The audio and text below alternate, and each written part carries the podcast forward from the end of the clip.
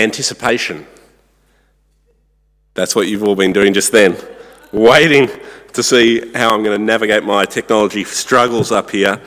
Uh, but when you're not waiting for the preacher to start preaching, uh, uh, there's all sorts of other things we like to wait for in our lives. Now, uh, my eldest daughter loves a good countdown, uh, and I've got about four or five countdowns in an app on my phone that we will sporadically check from time to time. Things like holidays that are coming up or people's birthdays, Christmas, those kind of things. Some of those are useful for me uh, as I uh, seek to work out, you know, how many weeks I've got until my life's about to get hectic with Christmas.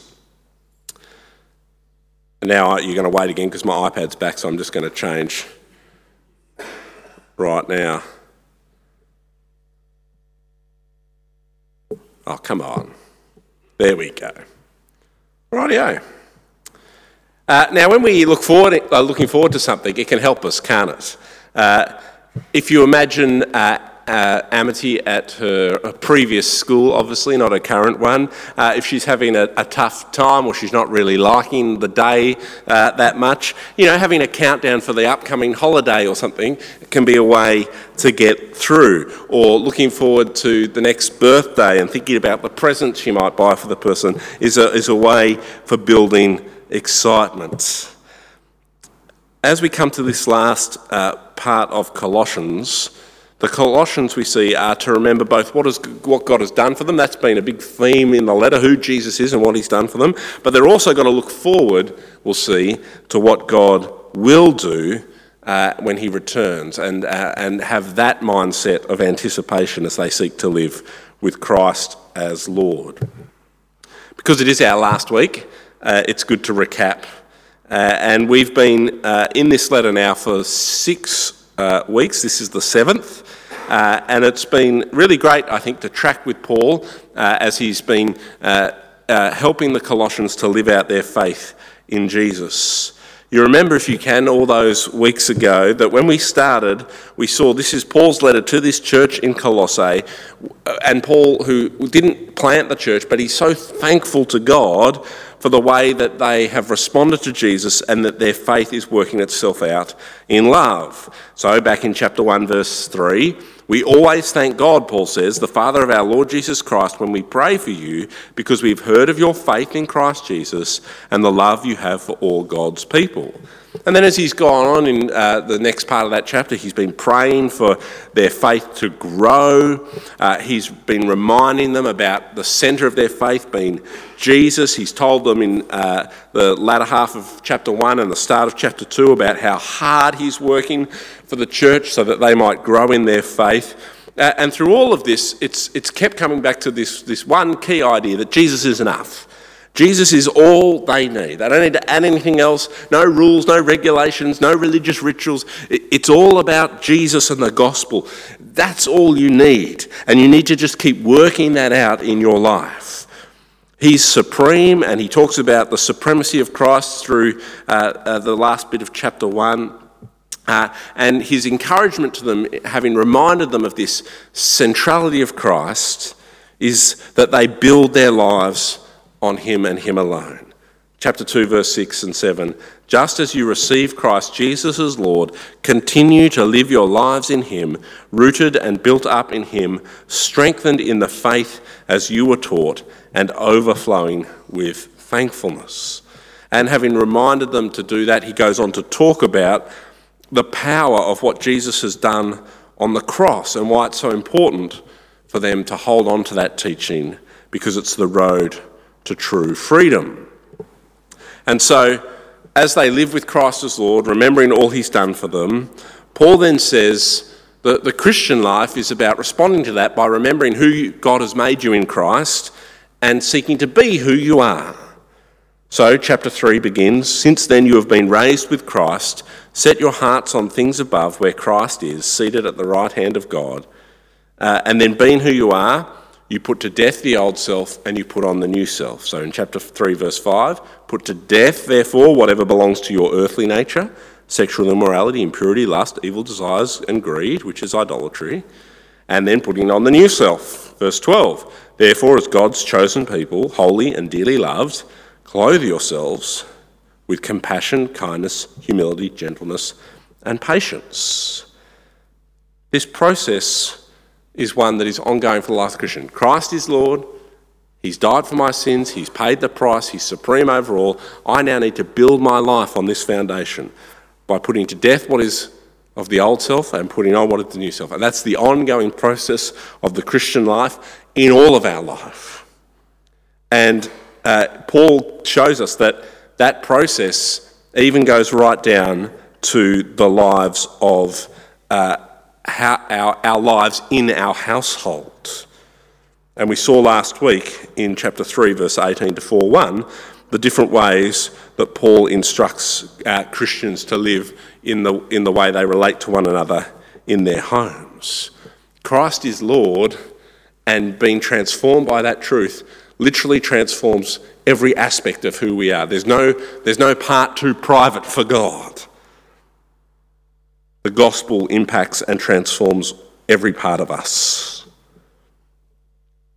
Well, our reading today, Paul gives two final instructions at the start for living with Christ as Lord, and they centre around prayer and proclamation. And last week, if we were being instructed in the very most private parts of our life in our homes together, this week the instructions seem to move to a little bit more of an, an outward focus. I mean, obviously, prayer is a bit of an individual thing, but even the kind of prayer he calls us to uh, is with a view towards uh, uh, looking beyond ourselves. So let's take a look. You got your Bibles there, it's on page 955 uh, of the Bibles in the church. Chapter 4, verse 2 begins Devote yourselves to prayer, being watchful and thankful, and pray for us too, that God may open a door for our message, so that we may proclaim the mystery of Christ for which I am in chains. Pray that I, might, I may proclaim it clearly as I should. Now, what do we notice about Paul's instructions or encouragements here to the church and its prayerfulness? Well, the first thing that uh, I think jumps out is that word devote. Devote yourselves to prayer. I wonder if that describes your prayer life, a devotion to prayer. What Paul's uh, doing here is highlighting not just that prayer is a thing that we need to do as Christians, but that prayer actually ought to be a natural part of who we are. Devote yourselves to prayer is Paul's way of saying you need to just pray a lot and pray regularly. Now, I think it is about the regularity of prayer, not the intensity of prayer, if that makes sense. So you might read Devote Yourselves to Prayer and think that what Paul's calling for is passionate prayer uh, intense prayer, arms up in the air prayer, you know, lying on the ground prayer. You can do all that too if you want to. But that's, I don't think, the instruction here. The instruction is to habitual perseverance, be devoted to the act of talking to God about all things and everything. And there's a way in which he, he says we're to be devoted, doesn't it? By being watchful and thankful. Well, what does that mean? Well, the word watchful uh, is a word often used in the New Testament to speak about the return of Christ, which gets to my opening illustration of anticipation. Uh, if you look in places like Matthew 24 42, Jesus says, Therefore, keep watch, because you do not know on what day your Lord will come. Or uh, in Luke 12, verse 37, it will be good for those servants whose master finds them watching when he comes. Truly I tell you, he will dress himself to serve and will have them recline at the table. Or in Revelation 16, verse 15, Look, I come like a thief. Blessed is the one who stays awake or who watches and remains clothed so as not to go naked and shamefully exposed. This word is about remembering and, and having in mind that Jesus is coming back. Living with Christ as Lord is about both remembering who Jesus is and what he's done, and, and, and the next logical step is that he's coming again. I wonder if when you pray, the return of Christ is front and centre of your mind at all. Because if it is, it kind of changes what you pray for, doesn't it? It's a different kind of prayer to pray regularly and in a devoted way, thinking Christ is going to come back at some point. Soon, maybe. Certainly, if you pray regularly with uh, the idea of Christ's return on your mind, it's going to give your prayers an evangelistic and outward focus, isn't it? Because if you think about all the people you know and all of uh, the people that you're interacting with on a daily basis, and you remember that the gospel says that to anyone to be saved, they need to put their trust in the Lord Jesus and believe that He is the Lord and that He has died for their sins. And you think about the people you know, and you think about the fact that Christ's returning at any moment, you pray a different kind of prayer for them, don't you? You pray with a different kind of intensity for them. It gives a evangelistic and outward focus, uh, just as Paul instructs in this section. And I think having a watchful mindset as we pray, that is, thinking of Christ's return, helps us as we seek to put to death our sin, as we seek to be the kind of people Paul's called us to be, remembering who we are and uh, having our minds in the right place, seated in the heavenlies with Christ, like we read about in the start of chapter 3 it, it kind of gives an urgency to the, the process of dying to sin and putting on the new clothes. Because as we do that, we know, well, this way when Jesus comes back, I'll be a little more ready for him. Also, when you're fighting your sin,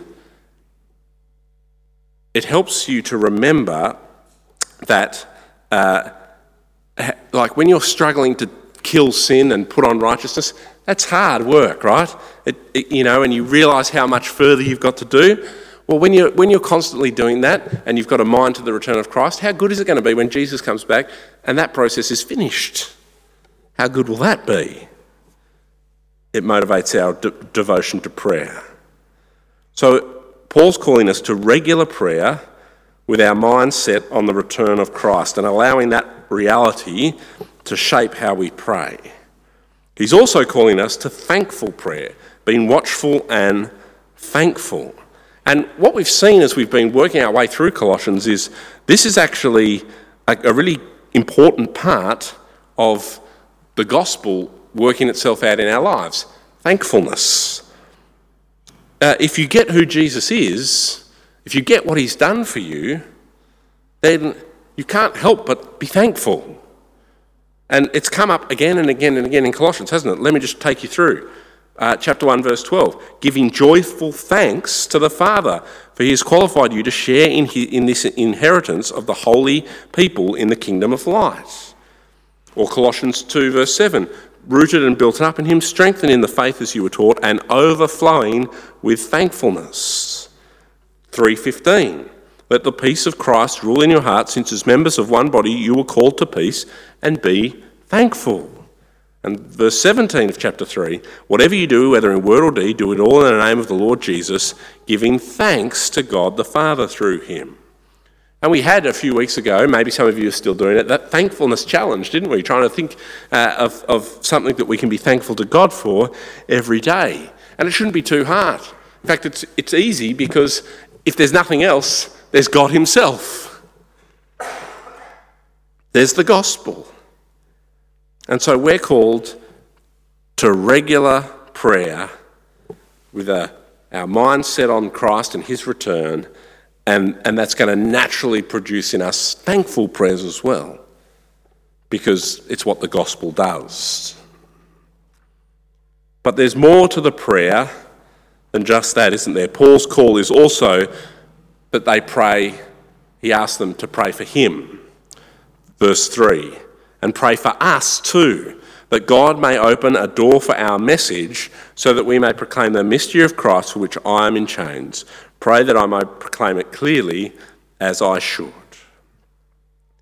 Paul wants them to be devoted to prayer, to have their minds on Christ, to be thankful, but he also wants them to pray for others, and particularly for those who are spending their time preaching the gospel to others.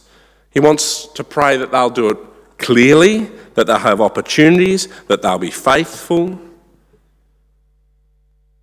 And I think we need to make sure that our prayer life is similar, that we play, pray regular prayers shaped by the return of Christ, overflowing with thankfulness, and seeking God to work powerfully through all those who are serving Him that they might bring the gospel message clearly to all people. So I want you to just think about your prayer life over the last week and think, well, how many times did you pray for the, the ministry of others, the gospel ministry of others? When was the last time you prayed your own personal prayer for, say, Abraham and his team in Cambodia, or Morris and Amanda and their work in Cambodia, or some other senior missionaries that you might follow, or I don't know, whoever it is that God has put on your heart that you know who's working in the, in the, in the, for the gospel somewhere in this world or somewhere in this state. When was the last time you prayed for another church? What about you know the Mission Aviation Fellowship that we've just been featuring? What about for the people who are helping out at Alpha if you're not? Or one of the other ministries in our church that maybe you're not involved in. The, I think a very simple thing you could do is every time you go for a drive and you drive past a church, why don't you just pray for that church? And pray that they would have opportunities to proclaim the gospel boldly. And you might never know how God answers that prayer. Or uh, Kerry's not here today, but when Kerry's back, ask her. She's got about 4,000 different things that tell you about different people who are doing different things for the gospel. Get a couple and pray. Be devoted with the return of Christ in your mind, overflowing with thankfulness, praying for the gospel to be proclaimed, both in your life, but especially also in the lives of others. And when we pray like that, when we pray that the gospel would spread and that there'd be opportunities to proclaim it, then that's inevitably going to lead to our own opportunities to preach the gospel, which is what Paul moves to next in verses 5 and 6. This idea of our own proclamation. Be wise in the way you act towards outsiders, verse 5. Make the most of every opportunity. Let your conversation be always full of grace, seasoned with salt, so that you may know how to answer everyone. Paul here has turned his mind to how we relate as Christians to people who are not within the Christian community. And his instruction is that we have to be wise. Now, that's difficult, isn't it? Because it's different in different circumstances over different issues uh, with different people and different relationships we have to be wise. Unfortunately, I can't stand here today and say, here's three things you must do in order to be a wise actor towards those outside the church, because it's just a bit more complicated than that. I'm not in your relationships. I don't know your people. I don't know their, their struggles. Uh, you know, I can give you some broad ideas, but nothing too specific. But I suspect the first thing we want to do if we want to put these words of Paul into practice is that we should pray like Paul, who you might remember back at the start in chapter 1 prays like this, verse 9 and 10. We continually ask God to fill you with the knowledge of His will through all the wisdom and understanding the Spirit gives, so that you may live a life worthy of the Lord and please Him in every way, bearing fruit in every good work and growing in knowledge of God. We need God's help to be wise in the way we relate to those outside. And we need to pray that we would be full of the wisdom and knowledge of God and empowered by the Spirit in order to do that.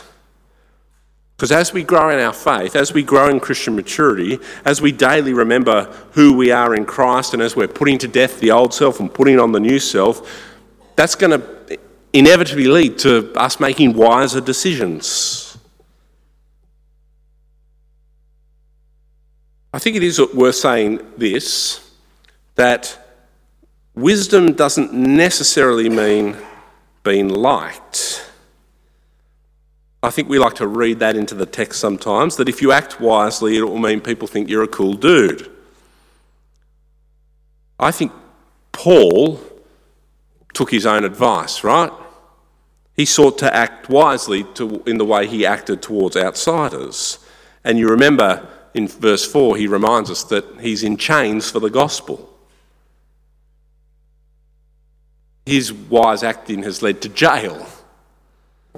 Likewise, I take it that Jesus never acted unwisely in the way he related to outsiders, and yet it was outsiders who ganged up and killed him. Wisdom doesn't mean uh, everything goes well, I don't think. Sometimes wisdom means making a strong defence of the faith regardless of the consequences. But having said that, I don't think it means that if you get ridiculed, jailed, or killed, you've been wise. It, it, it's, not, uh, it's not a flip side of the co- same coin. That's the thing about wisdom, isn't it? It's difficult and it's hard and it depends on the circumstances. So we need to be wise about how we relate and we need to weigh up all the different things and think about how we're going to relate to those outside the church. And sometimes some of us will disagree on how to do that in the most effective way, and that's okay. Be wise and make the most of your opportunities. We need to take our chances to tell people about Jesus when the opportunity arises. I'm sure all of us have had a moment where we got home from a conversation and we thought, ah, oh, man, that person was basically asking me to, to sort of tell them about Jesus, but I just didn't do it. We need to take our chances. Because we don't know when we'll get another opportunity, do we?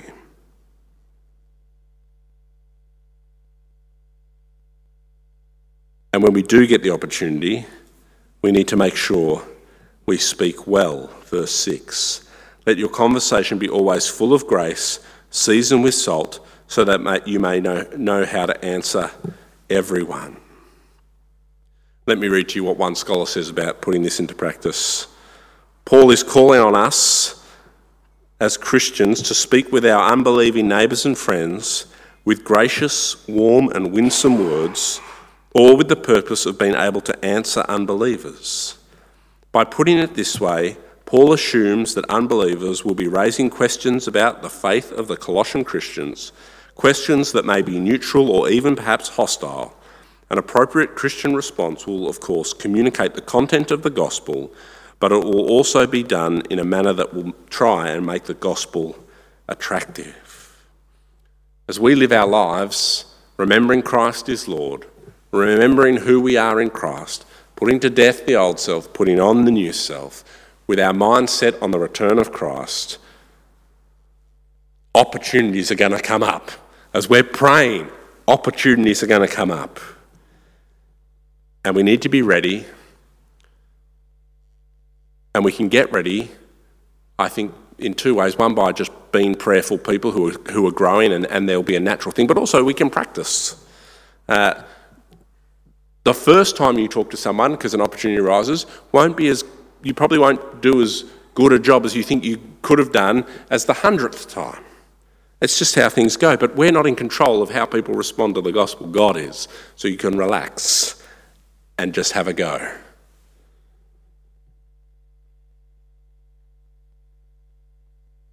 Well, Paul then moves on to all those names at the end from verses 7 to 18.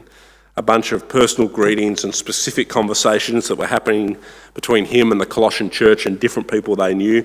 And uh, I've already been up here for 25 minutes, so I'm not going to spend lots of time delving through uh, what this is all about. But I think what I will say about these verses is that it's useful to remember that the Colossian church was a real church. It had real people in it, in a real place, just like our church here today. It had people from all different walks of life doing all sorts of different things with, who God had called into all sorts of different roles and places. And they were all just figuring out what it meant to live with Christ as Lord together. And so, if they can do it, we can do it too. Well, my prayer for us is that we'll be a prayerful, evangelistic community that eagerly awaits our Lord's return and puts sin to death as we work day by day to be who we are in Christ our Lord. Amen.